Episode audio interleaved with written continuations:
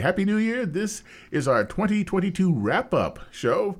We're going to go into a little depth with the top five films of three of our great reviewers here and three that made the bottom of the list, one from each. We have with us our resident film guru, Professor Film Encyclopedia Brown. Hello out there. Also in studio this morning, Scott the Amazing Chrisman. Hello, everyone. And live from New York, the marvelous Monica Schmidt. It's not Saturday night. this is true.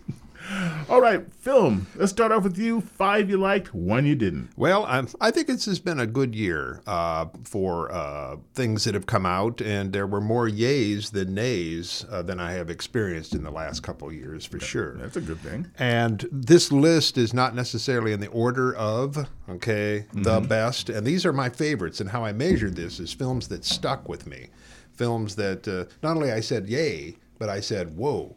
You know, I mean, it just kind of hung on.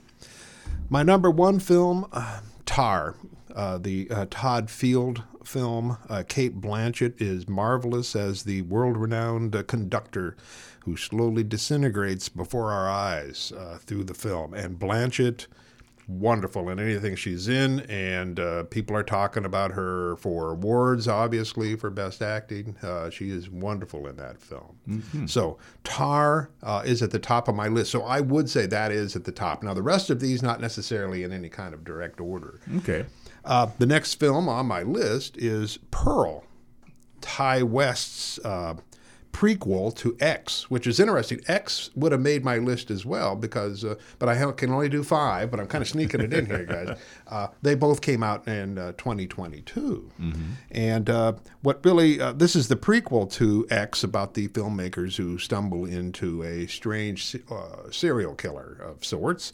This takes us back to the origin of Pearl the uh, uh, played by Mia Goth. And before I had seen uh, Blanchett uh, in her role. I, Mia Goth's performance in this film is fantastic. Uh, and uh, I'd put it up there with some of the crazed type of things that you see uh, Nicolas Cage doing in mm. places. Uh, so, Pearl, look it up. it's really great. The next film on my list is Mark Mylod, uh, The Menu. And oh, yes. The Menu which is now streaming on HBO Max right now too. Mm. Uh, wonderful satire of foodies, uh, uh, fetishization of food, of eating. Uh, it is a, just a, a, remarkable film. Uh, Ralph Fiennes is really great as the uh, crazed chef who sort of is heaping out big servings of vengeance as he has invited all of these people to this island for this great big meal that is at their peril. Okay, they think that they're being sort of specially selected uh, for something good. Well, they are specially selected, but uh, it turns otherwise. But it's really a marvelous, fun film, The Menu, and Anya uh, uh Taylor Joy does another great performance. Yeah, she's had a very good year. Oh yes. Uh, my next, okay, The Banshees of Inisherin, uh, Martin McDonagh. Okay, and that was kind of a, a, lift for me to get it into there, but I, I it is a haunting film. Uh, a film about friendships that are intense but broken, about isolation, and really a, uh, a film that puts Colin Farrell and Brendan Gleeson uh, and their performances as the two friends who, who work through this uh, wonderfully uh, funny, intense, horrific uh, folk tale Okay, because really, when, the more I think about it, it really, though it's not a horror film, it does fit within the uh, folk horror uh, chain. Okay, meets all those qualifications. So Banshees of Inisherin, uh, look it up. It's really a lot of fun. Uh, my fifth is Bardo, the false chronicle of a handful of truths, by Alejandro Inarritu, uh, who. Uh, you know him from Birdman and things like that, Revenant. Okay, this really puts him on his long take, you know, he's a great man for long takes. That style uh, in, into the foreground deals with, well, the actor Daniel Jimenez Cacho, who plays a documentary filmmaker who is forced via a series of bizarre vignettes to reflect upon his career, his family, and identity. And I can't go much further into it, but it's a marvelous, surreal uh, take on creativity. Uh, kind of reminds, well, reminds you of Eight and a Half, Oh, okay, Fellini's Fellini. that. Ooh. And it also reminds you of uh, Woody Allen's Stardust Memories. Okay, sort of the Huh. the, uh, the the dissolution uh, of uh, creativity and the what it forces upon you. It's, it's a wonderful film. There's a dance sequence in the middle of the film, which is just just uh, jaw dropping. Okay, uh, so look up Bardo, a great film. My stinker um, is "Don't Worry, Darling." okay, I look. I was wondering if it was going to be on your list. Scott. yeah, I just watched that on the plane to New York, and uh, I was less than impressed. Yes, that is a film that severely hurt me. Oh dear. Okay, uh, it uh, it uh, dwelled in my mind in ways that I did not want it to. Okay, it just was a mess uh, and, and did not work. And, and may I slip in real quick? Black Adam, okay, uh, who, who goes in in that group of stinkeroos as well.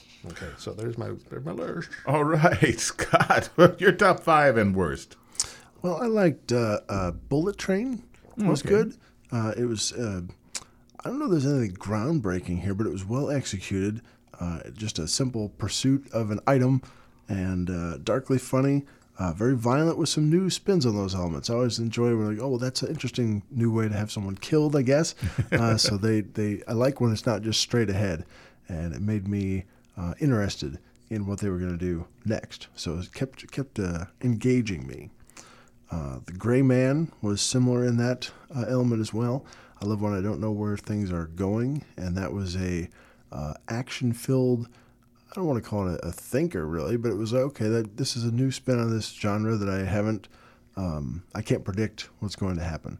Uh, so and well executed performances as well. So I enjoyed that. Nope is on there, and I was kind of unsure about that at first, but the performances are great. Uh, it's very well acted. I did enjoy the the symbolism and the societal commentary that is kind of under the surface a little bit. You got to work for it a little bit. Um, but, I, but I enjoyed the experience, the visuals were great. Uh, also, they did a nice job with sort of the uh, uh, landscape experience, where you're basically on a farm and in a small town for the majority of the movie, uh, and they did a good job exploring that space visually. Um, enjoyed the Glass Onion also. Love a good ensemble cast, and that was uh, not only well cast but well acted.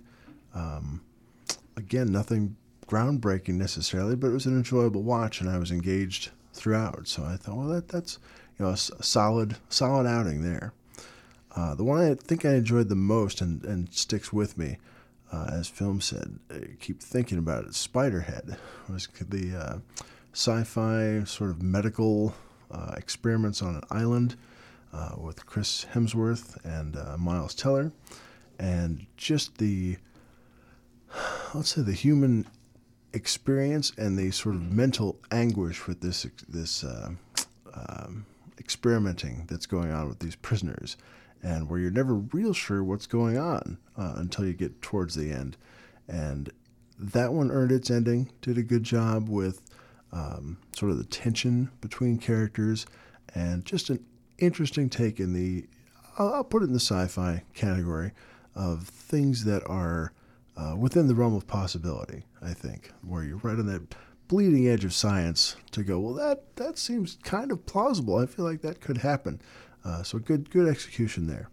Uh, my stinker as well is is "Don't Worry, Darling," and it, it, it stuck with me because I, I didn't Wow. want it to be that one, but the more that they had so many good elements, they had a very good cast, and what really what really killed me, I think, is the ending. That they didn't earn the ending, and you get seven eighths of the way through, and then suddenly you go, well, and here's the ending. You're like, well, that you didn't do anything to get to that, uh, so it felt felt kind of hollow and just didn't didn't live up to what I feel like it should have been able to do. Now, I'm not going to say it should have been perfect because they didn't have access to everything.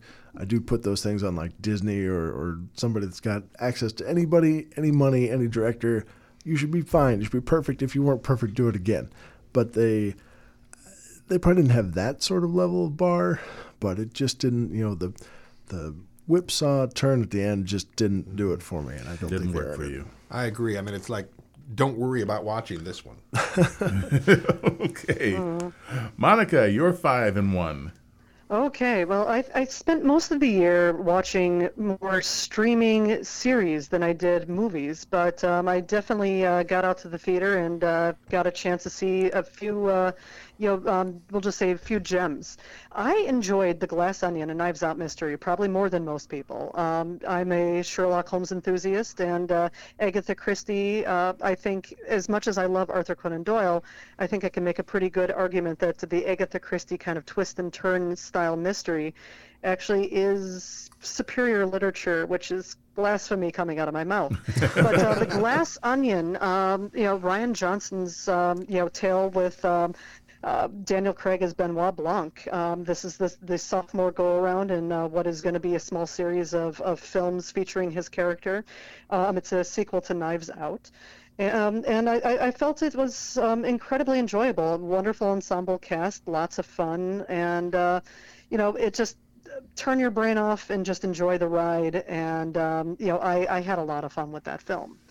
Um, coming in also, um, you know, these are of course in no order, but coming in uh, also will be Top Gun Maverick. Hmm. Um, action adventure, you know, it um, it reminded me very much of um, kind of the big summer blockbusters that came out in the um, in the 90s and you know kind of had the nice nostalgia thing for me.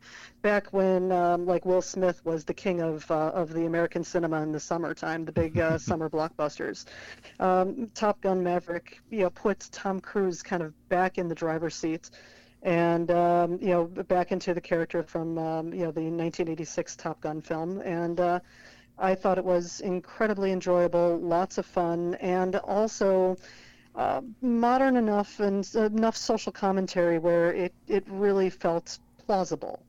Um, so I enjoyed that immensely.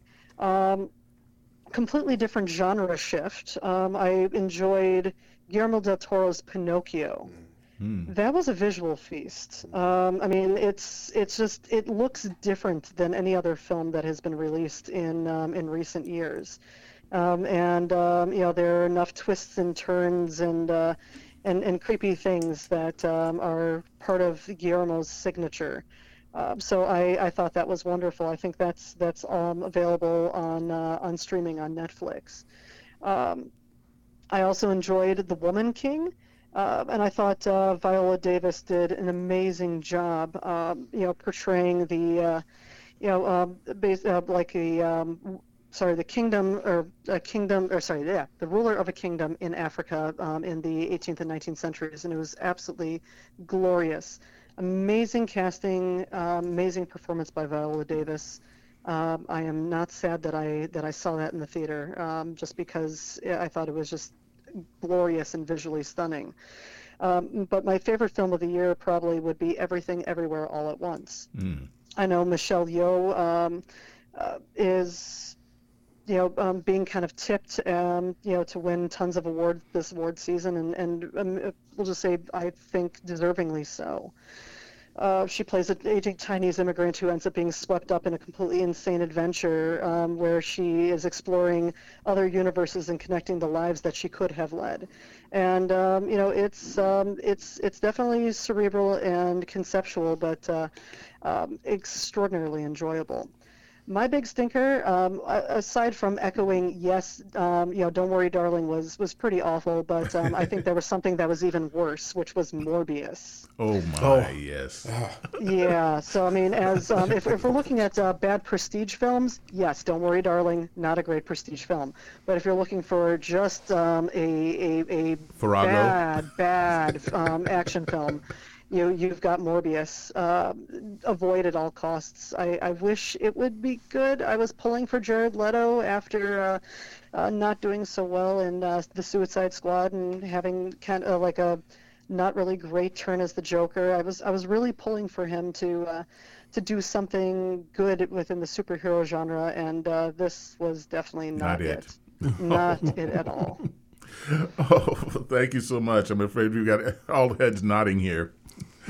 Thank you so very much, folks. We don't know what you're watching, what you're giving thumbs up and thumbs down yourselves. Our email address is talkingpics at kcck.org for Professor Phil Brown, Scott the Amazing Christmas, Christman, and it from her remote in New York City, the marvelous Monica Schmidt. I'm Hollis Monroe on Jazz 88.3 KCCK.